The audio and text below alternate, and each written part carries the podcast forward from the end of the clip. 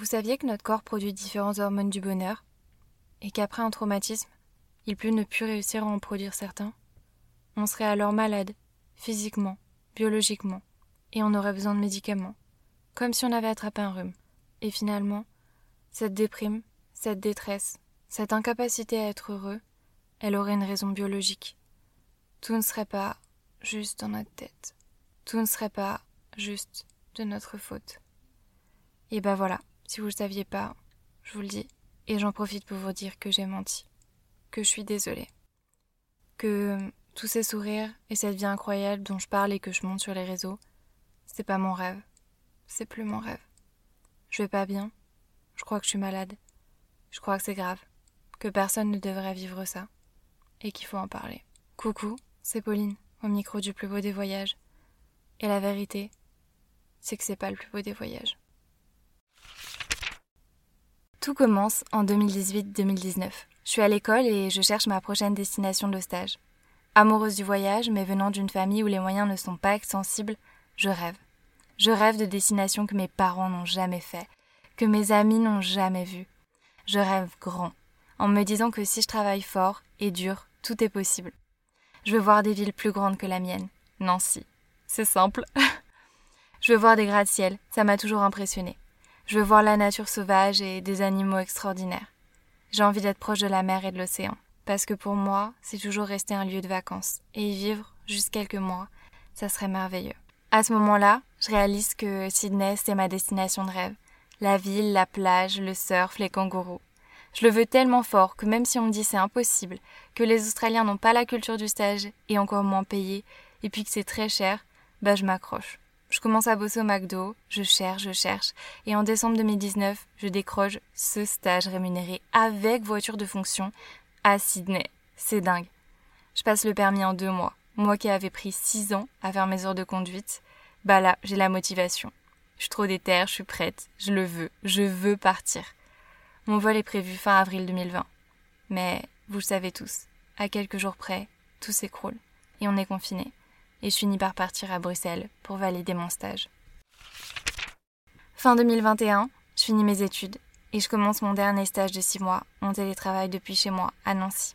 À ce moment-là, ça va pas fort dans ma relation de l'époque. C'est un moment charnière de nos vies, la fin des études. Et moi, vous le savez, je suis quelqu'un qui fait très souvent passer les autres avant moi. Et là, c'est ce que je veux faire. Laisser l'autre choisir et le suivre. Mais c'est pas assez. Je ne suis pas assez. Et quoi que je propose, ça va pas. Alors un jour, je décide sur un coup de tête de partir. Mon cœur s'emplit de joie. Je vais être digital nomade en Australie. Enfin. C'est complètement dingue. Depuis le temps que j'en rêve, je vais le faire. Je l'annonce à toutes mes copines. Elles sont toutes trop contentes pour moi. Et là, l'une d'entre elles me dit Et ton mec, du coup? Ah ouais. Bah, faut qu'on parle. Et ça tombe bien. Il me quitte. Je laisse faire. Je garde mon rêve pour moi. Je dis rien.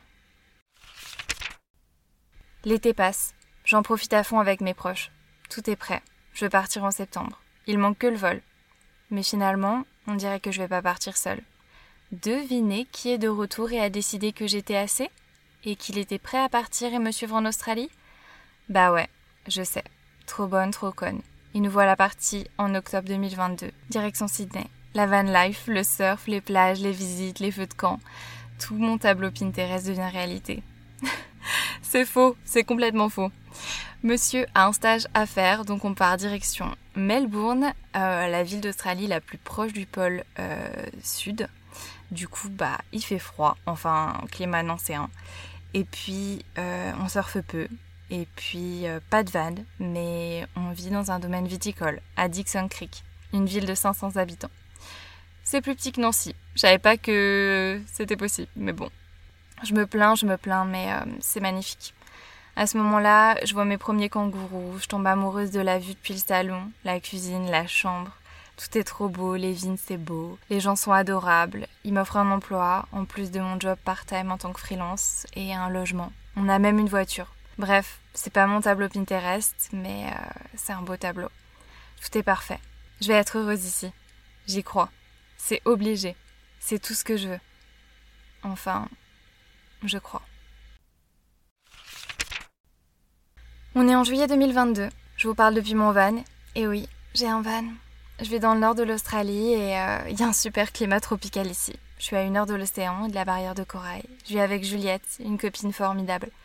Tout a changé. Là, c'est mon tableau Pinterest. Là, je vis le rêve en grand. Je vis le rêve en vrai, sur un écran plasma, euh, tout ce que tu veux, HDMI, j'en sais rien, je connais pas. Mais il est là le rêve, il est maintenant. Notre van s'appelle Oscar, comme mon chien, mon teckel. On a des draps roses et des petites guirlandes de lumière. Pas de kangourous ici, plutôt des wallabies, mais ils sont trop mignons. On brunch tous les week-ends et j'ai commencé mon podcast, enfin. Tout est là.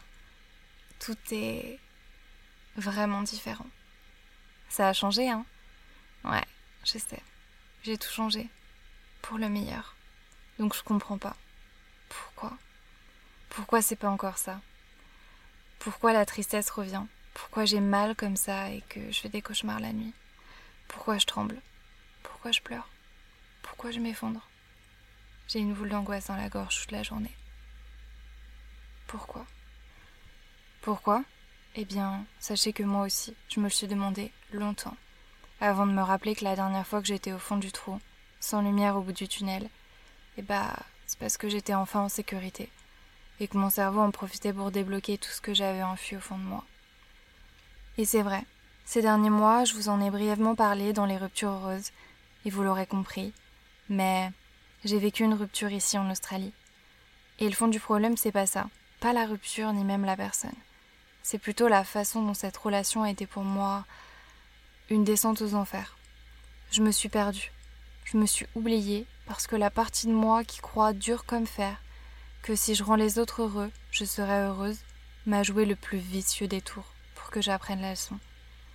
J'ai tout donné, tout donné à cette personne, à cette relation, où je me disais que s'il était heureux, bah, je serais heureuse. Et puis j'étais en Australie, c'était mon rêve à la base.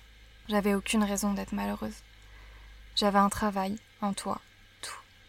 J'étais tellement aveuglée par cette croyance que ça devait être ça, mon bonheur, mon rêve. J'ai envie de vous dire comment c'est arrivé petit à petit, pour que vous reconnaissiez les signes avant-coureurs, mais sincèrement, je ne sais pas. Je ne sais plus. On est arrivé heureux à Dixon Creek en octobre 2022, et je suis partie le 18 avril 2023, le jour de l'anniversaire de ma petite sœur. Ce jour-là, le cadeau que je lui ai fait, c'est de me sauver la vie. Parce que là-bas, en six mois à peine, je suis passée du bonheur aux larmes. Tous les jours, au téléphone avec ma maman, à écouter des podcasts au travail pour essayer de me divertir et faire disparaître cette boule d'angoisse qui me quittait plus. Je tremblais la nuit, je m'enfonçais les ongles dans les mains dès que je sentais les larmes monter, surtout au travail. Je voulais pas qu'on le voie, je voulais pas qu'on sache, qu'au fond de moi il n'y avait plus rien, que j'étais vide, que je perdais pied. Mais on voyait que ça. C'est pas parce que tu pleures pas devant les gens qui voient pas tes yeux rouges et gonflés, qui voient pas que tu tressailles dès qu'on passe près de toi, mais personne n'a rien dit. Et encore une fois, c'est comme s'il s'était rien passé. Et en vrai, il se passait rien. Je savais même pas pourquoi j'étais mal, et quand on sait pas pourquoi, on sait pas quoi faire. On se sent pas légitime de parler, parce qu'on n'a aucune raison. On se dit que les problèmes viennent de soi. C'est ma faute. Je suis pas assez. Je suis jamais assez. Je serai jamais assez. Même quand j'essaye, même quand je vis pour les autres, sans moi, les autres seraient mieux parce que je suis trop mal, je suis trop triste. C'est ça la descente aux enfers. C'est finir par croire l'impensable. C'est finir par croire qu'on n'est rien, un poids pour les autres et que tout est notre faute. Mais c'est faux. Je suis assez, je suis incroyable, je suis formidable et je mérite tout. Je mérite tout sauf ça. Et ça, c'est ce que mon corps essayait de me dire. Il se battait contre moi. Il fallait partir. Plusieurs fois, j'ai pris la voiture dans la nuit pour aller me garer devant ce stade où j'allais courir. Là-bas, je faisais une pause de la vie. Je partais sans prévenir, parfois au milieu d'une soirée. Et je sais que j'aurais pas dû conduire dans cet état, et que ça me ressemble pas. Je ne suis pas ce genre de fille qui se met en danger. Mais c'est comme si, au fond de moi, j'étais plus là. Quelqu'un prenait le contrôle. Plus tard, ma psy m'a expliqué que c'était de la dissociation et que mon cerveau faisait tout ça pour me protéger, comme un instinct de survie, la fuite face au danger. C'est ce que j'ai fini par faire. Un matin, j'ai annoncé que je partais. J'ai pris un avion avec une copine et j'ai quitté cette personne, ce travail, cette maison. Tout pour l'insécurité et l'inconnu. Mais c'était la plus belle des portes de sortie. Mon déclic, il est à nouveau très personnel. Je pense que c'est toujours personnel, notre déclic. Celui qui nous fait sortir de l'obscurité, qui nous donne le courage de partir. Ce moment où on se dit non, c'est fini, c'est pas moi, c'est pas la vie que je veux. Cette fois-ci, c'était euh, un message vocal de moi à moi, plutôt de moi bourré à moi sobre. Après une soirée un peu arrosée avec les copines, je m'étais réveillée le lendemain et euh, j'avais trouvé ce message dans mon téléphone. Je me suis dit que ça allait être drôle et que euh, je m'étais sûrement laissé un message drôle. Mais. Euh, mais pas du tout. Dans ce message, je me suppliais de partir. Je me suppliais de me sauver la vie. Parce que je mérite pas ça. Je mérite pas d'être traitée comme ça, je mérite pas cette vie, je mérite mieux. Je mérite tellement mieux. Et la Pauline au fond de moi, elle le savait. Elle le savait. Il fallait juste que j'abandonne l'idée de vivre pour les autres. Et je l'ai fait. Je suis partie. Voilà, voilà tout ce que j'ai enfui au fond de moi et qui ressort maintenant. Pourtant aujourd'hui je suis en sécurité. J'ai un nouveau travail et j'ai réalisé ce rêve de vivre en van. Mais tout me rattrape. Aujourd'hui, je m'effondre en larmes sans raison. Je supporte plus rien ni personne. Je veux juste rentrer à la maison. Ou alors non, je veux pas rentrer. En tout cas pas comme ça.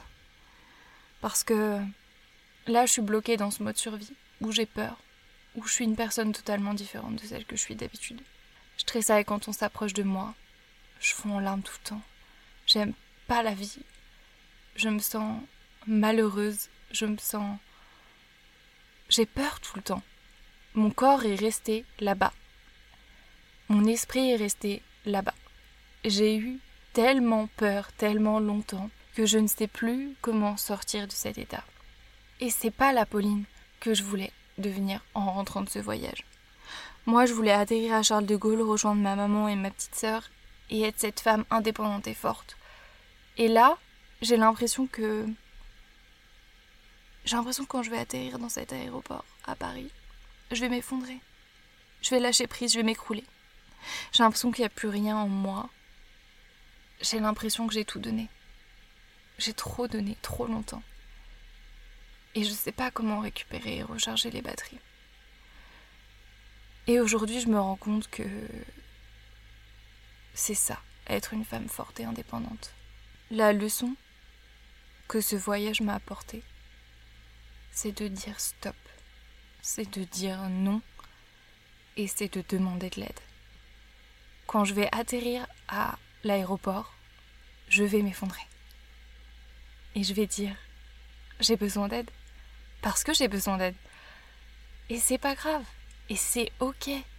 Et c'est ok d'être fatigué et c'est ok d'avoir trop donné. Il faut jamais arriver à ce stade, mais c'est ok de demander de l'aide et de pas vivre pour les autres et de vivre pour soi. Le bonheur des autres ne nous rendra jamais heureux. Ça va nous rendre heureux, oui, mais jamais entièrement. Si on n'est pas là pour soi, ne serait-ce qu'un minimum, on ne tiendra pas la distance et la vie, elle en vaudra pas la peine. Elle en vaut la peine parce que c'est la nôtre et parce qu'il faut qu'on se crée, qu'on se façonne, qu'on se découvre. Alors voilà, rassurez-vous et sachez que même si aujourd'hui chaque jour est une bataille pour moi, dans deux mois, je suis à la maison.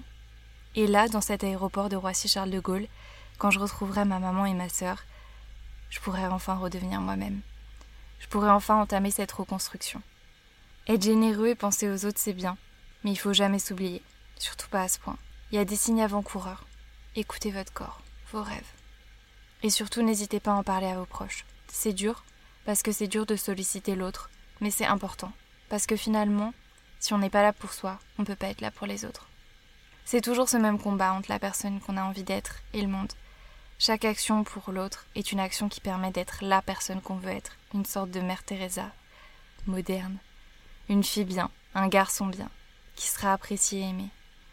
Mais une amie m'a dit récemment une chose. La personne que tu veux être, elle peut pas être pour tout le monde. Tu dois la réserver à ceux qui sont ton monde et qui t'aiment, à ceux qui te méritent. Réserver les bonnes actions aux bonnes personnes. Ah, et c'est ok de réaliser que son rêve, c'est pas vraiment son rêve finalement. On est jeune, on a le temps. Prenez le temps. Tentez des choses, partez loin. N'ayez aucun regret.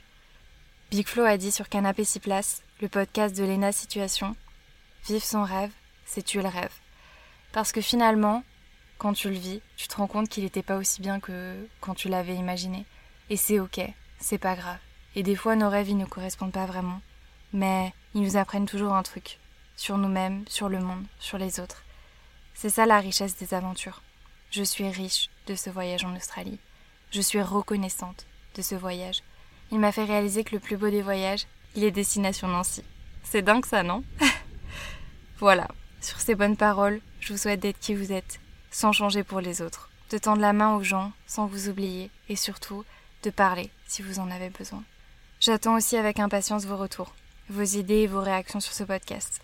Un podcast difficile parce qu'un podcast où je me mets à nu et je vous dévoile la vraie Pauline, la Pauline qui va pas bien. Et les podcasts, c'est pas souvent fait pour ça, pour dire je vais pas bien. Mais je pense que c'est important de le dire quand ça va pas. Parce qu'on n'est jamais seul. Et parce que la vérité, c'est que tout n'est pas parfait. Mais on peut trouver des choses cool dans toutes les expériences négatives. Voilà, je vous fais des bisous. C'était Pauline, au micro du plus beau des voyages. Et euh, je retourne à mon comptage de jours avant mon arrivée à Nancy. Souhaitez-moi bonne chance dans ce mode survie. Et vous inquiétez pas trop non plus. Juliette prend soin de moi, j'ai mes proches au téléphone et euh, ben je suis plus forte que ce que je crois. De toute façon, le plus dur est derrière. Allez, je vous fais des gros bisous et je vous souhaite le plus beau des voyages.